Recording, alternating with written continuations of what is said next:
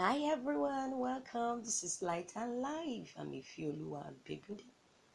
Our theme for this month of April is Prophets of Restoration. And April 4th, 2021 makes the first Sunday of the month of April. The topic is The Suffering Servant Brings Salvation. The Suffering Servant Brings Salvation. And this is taken from the book of Isaiah 53, verses 4 to 11. Isaiah 53 4 to 11. Quickly to our golden text. It reads us But he was pierced for our transgression, he was crushed for our iniquity, and the punishment that brought us peace was upon him, and by his wounds we are healed. Isaiah 53 verses 5. Let us pray. Father, we bless you. We acknowledge your holy name for this grace to come again to hear from you. Thank you because every time you have what to give to us to lead our life and to help us to you. We receive grace again today that your word will, will come to us with your light and your light as we receive today will give unto us our life in you. We'll receive grace, O Lord. Be thou exalted in the name of Jesus. Cleanse us up from all filthiness and we pray this day that to as many souls yet to know you even by your word today, you will speak to them and you bring them to yourself. Glory to your name, Father. In Jesus' mighty name, we have prayed. Amen. A story of was told of a particular, let me say, two communities who were actually in dispute, and mainly because of their lands. And as a result of that, when the new king came to one of the community, he decided to meet with the other and call other community members and he was on it that we need to really look out for peace. And in looking out for peace after several property had been you know destroyed lives had gone to all of this it was so much on the concern that this must not continue. And in the discourse around how to make peace the people were not so much ready. The communities were still on all around the the whole thing. Ah, my land my land you know and nobody was ready for one another. Everyone was, each of the community were laying claim on that which belongs to them. But this king of the one of the community was ready to release his son to appease to the whole community as a need for them to realize that if he can let go his son and still feel the pain of those who are lost and who have died in the process, then peace must reign upon the land. And this was what really put a stop to the fight among the communities. And ever since then, peace reigned on the land. The illustration is given unto us no other picture around how Jesus Christ also, considering the whole affairs of the world, seeing how the life of man had been in context with the devil and God, and understanding that the world will only get destroyed in all of this, especially as the devil is always on the lookout to make that men receive not the life that God wants of them, benefit and enjoy not what God had made available to them. And in the understanding of this, God, as a king, just as the man, just as the king of one of the community that we said, decided also to release his only begotten son, and that is Jesus Christ. We cannot really relate it with an earthly picture well but what so much that is great here that God did for us all is the releasing of Jesus Christ, his servant of uh, a son of God who became servant and who knew nothing. And Jesus Christ played the, the role that we call substitutionary. He played it for us, and this is why believers today can always live in reference to his name. As that, that is where salvation had been made available to all through Christ Jesus. We quickly go to the first part of our lesson, which is the suffering servant, a perfect substitute. The suffering servant, a perfect substitute. That is taken from Isaiah 53 4 to 6. Our love will read, relating with our Bible from verses 4. The Word of God makes clear to us that Yet it was our weak it, it was our weaknesses he carried. It was our sorrow that weighed him down. And we and we thought his troubles were a punishment from God, a punishment for his own for his own sin. But he was pierced for our rebellion, crushed for our sin. He was beaten so we could be whole. He was whipped so we could be healed. All of us, like sheep, have astray away. Astray away, we have left God's path to follow our own. Yet the Lord laid on him the sin of us all.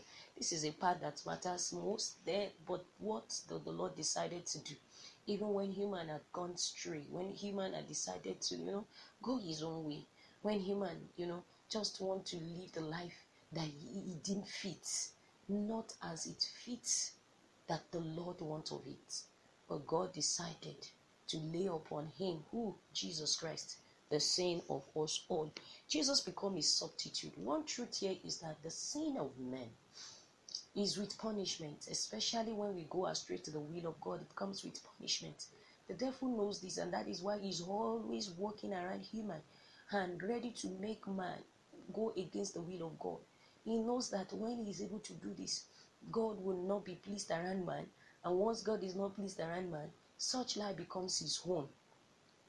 He's always on this, this is looking out onto this, and God, who also knows that my desire is not that man should perish, but that they should be saved, consider a need for a substitute. And Jesus took the role.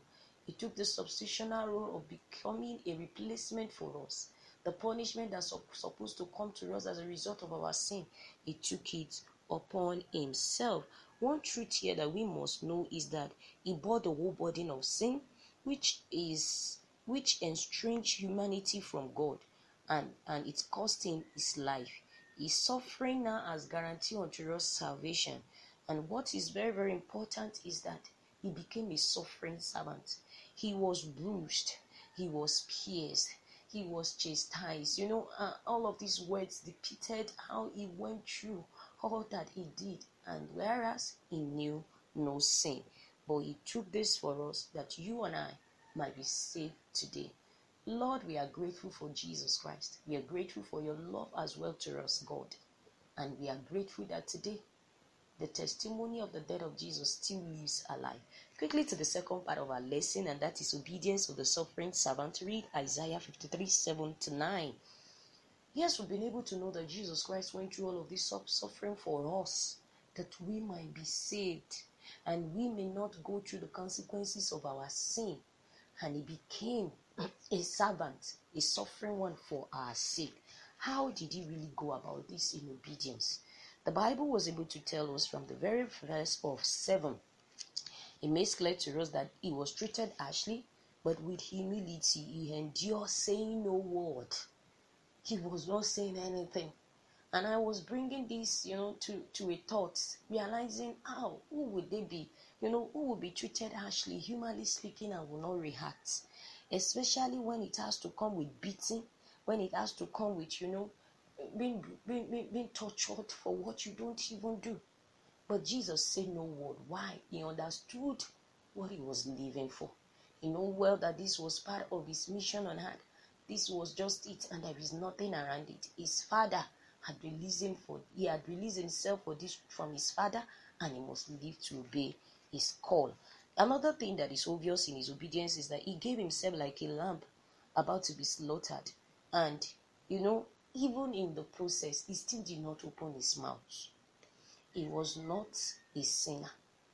He was not all that they were saying he is even when the scribes and Pharisees were against him, even when the whole ground of okay, will you go for Barabbas or will you stay with Jesus? Which one will you choose among? Will you you will, will you prefer Jesus? Which one will you choose around these two?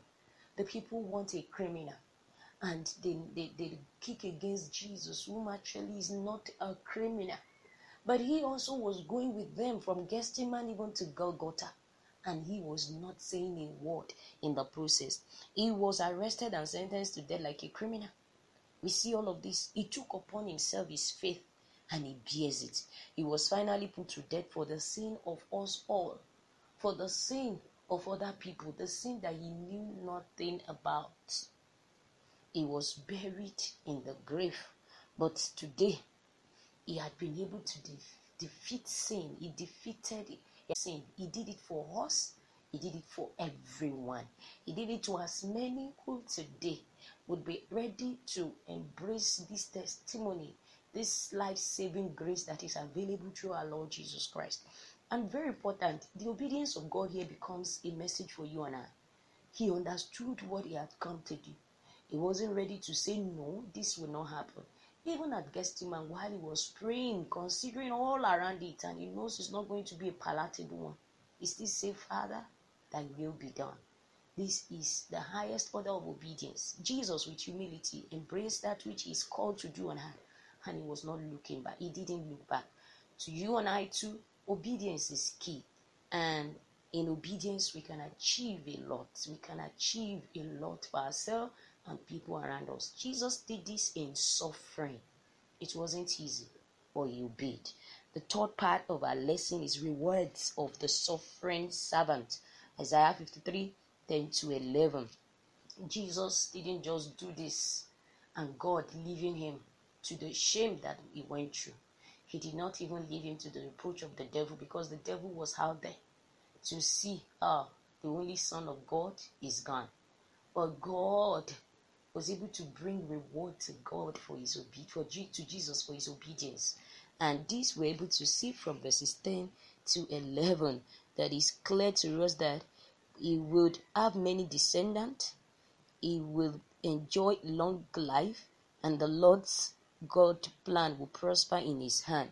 This is very important to us that death could not hold him down. Death could not, you know, the grave had no power on him. And that is why till today Jesus is the only Savior, the only Messiah that has come and still lives forever. His kingdom is forever. Aside that, He is the one whom all nations have been given to. And at the name of Jesus, what do we have? All knees will bow and all tongues will confess that Jesus is Lord to the glory of the Father. This is very key. But he suffered at first. But God, for the forgiveness that the world needs, the justification of many, and even as a sacrificial lamb that he took, you know, upon himself to be, God leave him not without a reward. And this is very, very key that God release reward to obedience. God release reward to obedience to as many who also live life obeying God. There is reward for it. God is in the desire to, to ensure that his own is lifted and exalted above the reproach and shame of the world. The Lord will never leave his own. He even makes it clear that in, in, the way of a man pleases the Lord, he makes his enemy to be at peace with him. And the way of the of the of a man we're talking about is ensuring that we live life as God wants us to live. And when we do, our enemy, even the devil, that is the greatest of the enemy we have, will be silent over our life. To our take home as we come to the end of the lesson. Jesus Christ is the perfect substitution for our sins. Christians should be hopeful for restoration just as Jesus, just as Christ resurrected. Jesus suffered and died for the sins of the whole world. Death has been conquered as a result of the resurrection of Jesus. Every act of obedience brings reward. Jesus was humble even until death. I pray that the understanding of this word come to us much more as well, and our life be touching the process, even as believers, to live with the understanding of this sacrifice that Jesus made available to us, that we would not continue in sin, but we would live life to glorify God. And to as many who are yet to know the Lord, the truth of the Word of God will come to their hearts, and the souls of men will be saved to the Lord. Glory to the name of God. I'm wishing us all a glorious service ahead on Sunday. Bye, everyone.